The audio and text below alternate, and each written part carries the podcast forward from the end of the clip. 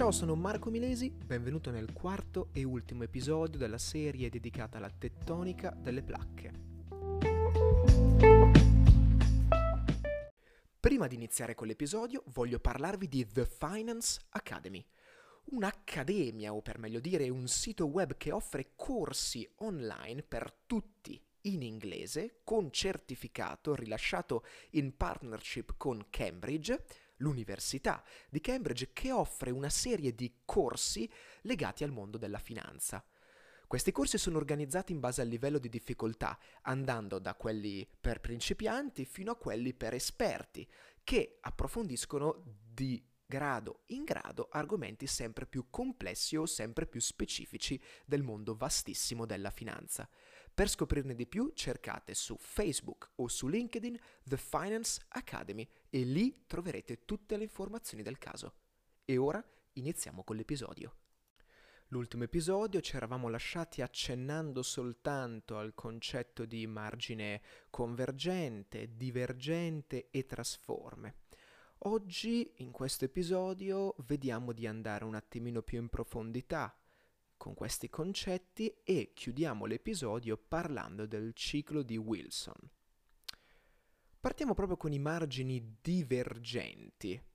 I margini divergenti genericamente, anzi sempre, sono margini tra eh, placche oceaniche che si allontanano tra di loro. L'allontanamento di placche oceaniche porta alla fuoriuscita direttamente dalla stenosfera, ovvero direttamente dal mantello, di materiale a, de- a temperature estremamente alte, parzialmente fuso sotto forma di lava o comunque materiale lavico eh, molto viscoso che porta alla formazione di questi eh, riversamenti sul fondale oceanico di materiale lavico che prendono il nome di cuscini lavici. Di fatto dei margini divergenti portano alla formazione di nuova crosta oceanica e di conseguenza portano anche all'espansione dei fondali oceanici. Come esempio fondamentale si può prendere l'Islanda.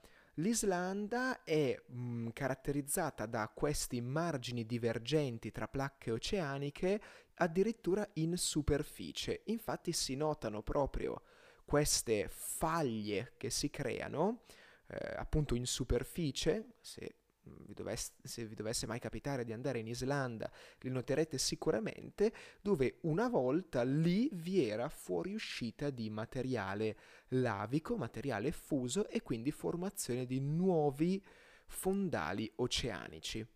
Di conseguenza, in corrispondenza di eh, margini divergenti, eh, di fatto si nota una, um, un'età decisamente più bassa, quindi si notano rocce decisamente più giovani rispetto a quelle che si registrano, rispetto all'età delle rocce che si registrano avvicinandosi verso eh, le placche continentali. La seconda tipologia di margini che andiamo a vedere sono i margini convergenti, che eh, anziché la formazione di dorsali oceaniche portano alla formazione di fosse oceaniche, ovvero si scontrano due placche o oceaniche o una placca oceanica con una continentale e una delle due placche, genericamente la più pesante, finisce in subduzione, ovvero slitta sotto l'altra.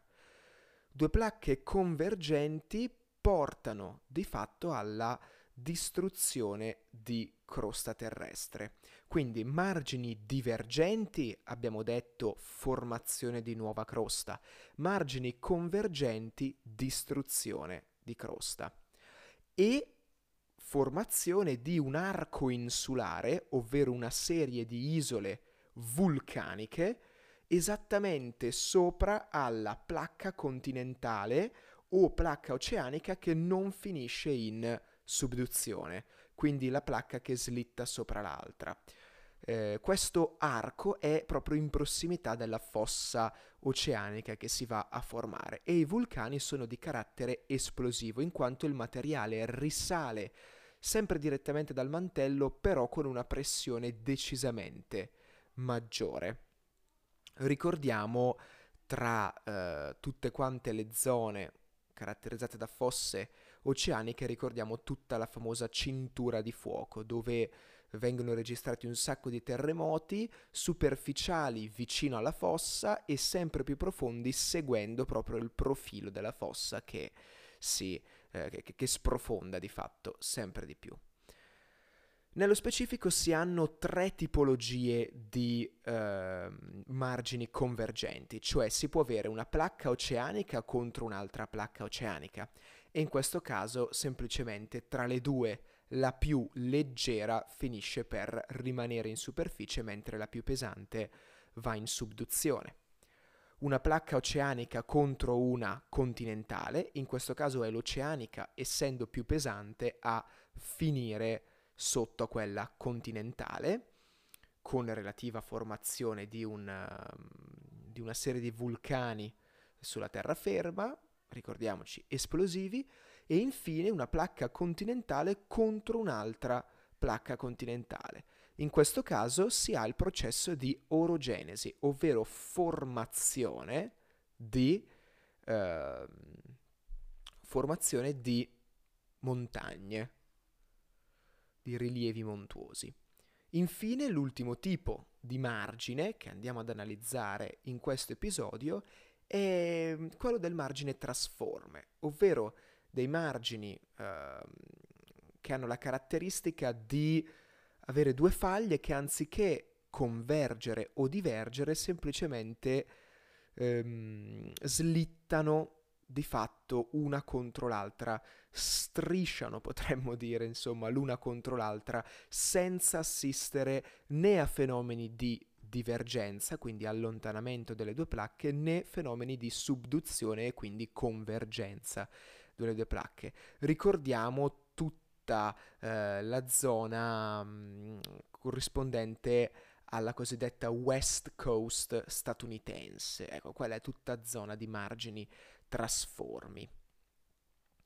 Chiudiamo, come anticipato, questo episodio parlando del ciclo di Wilson, che spiega come eh, questo processo di dorsale oceanica seguita da fossa oceanica, quindi creazione e, cos- e, distruzione successiva di crosta, sia un processo di fatto ciclico.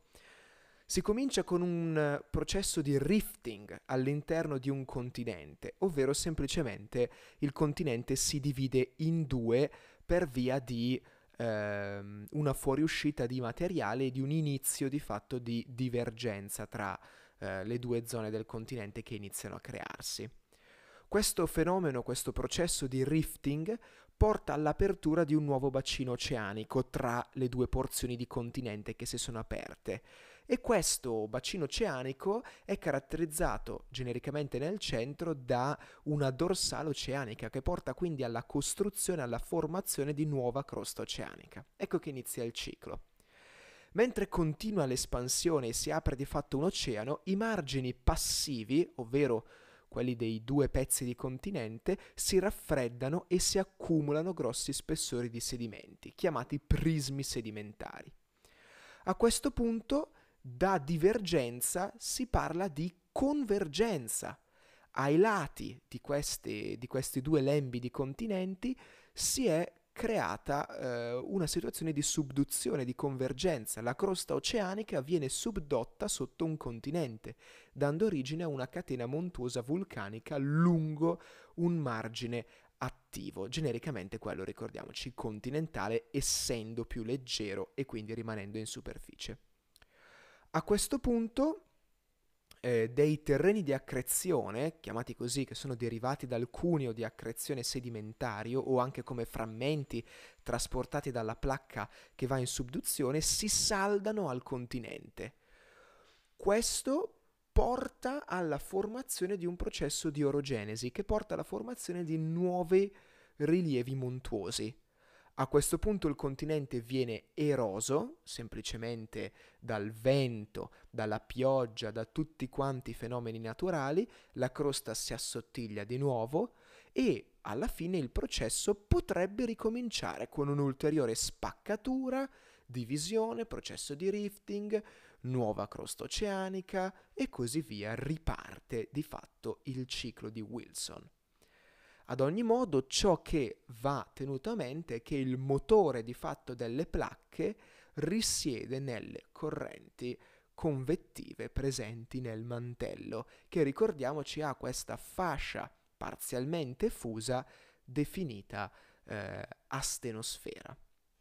Per quanto riguarda la tettonica delle placche è tutto, ci vediamo nella prossima serie di episodi di scienze che parlerà del cambiamento o, dovremmo dire, per meglio dire, crisi climatica. Grazie mille e alla prossima. Ciao!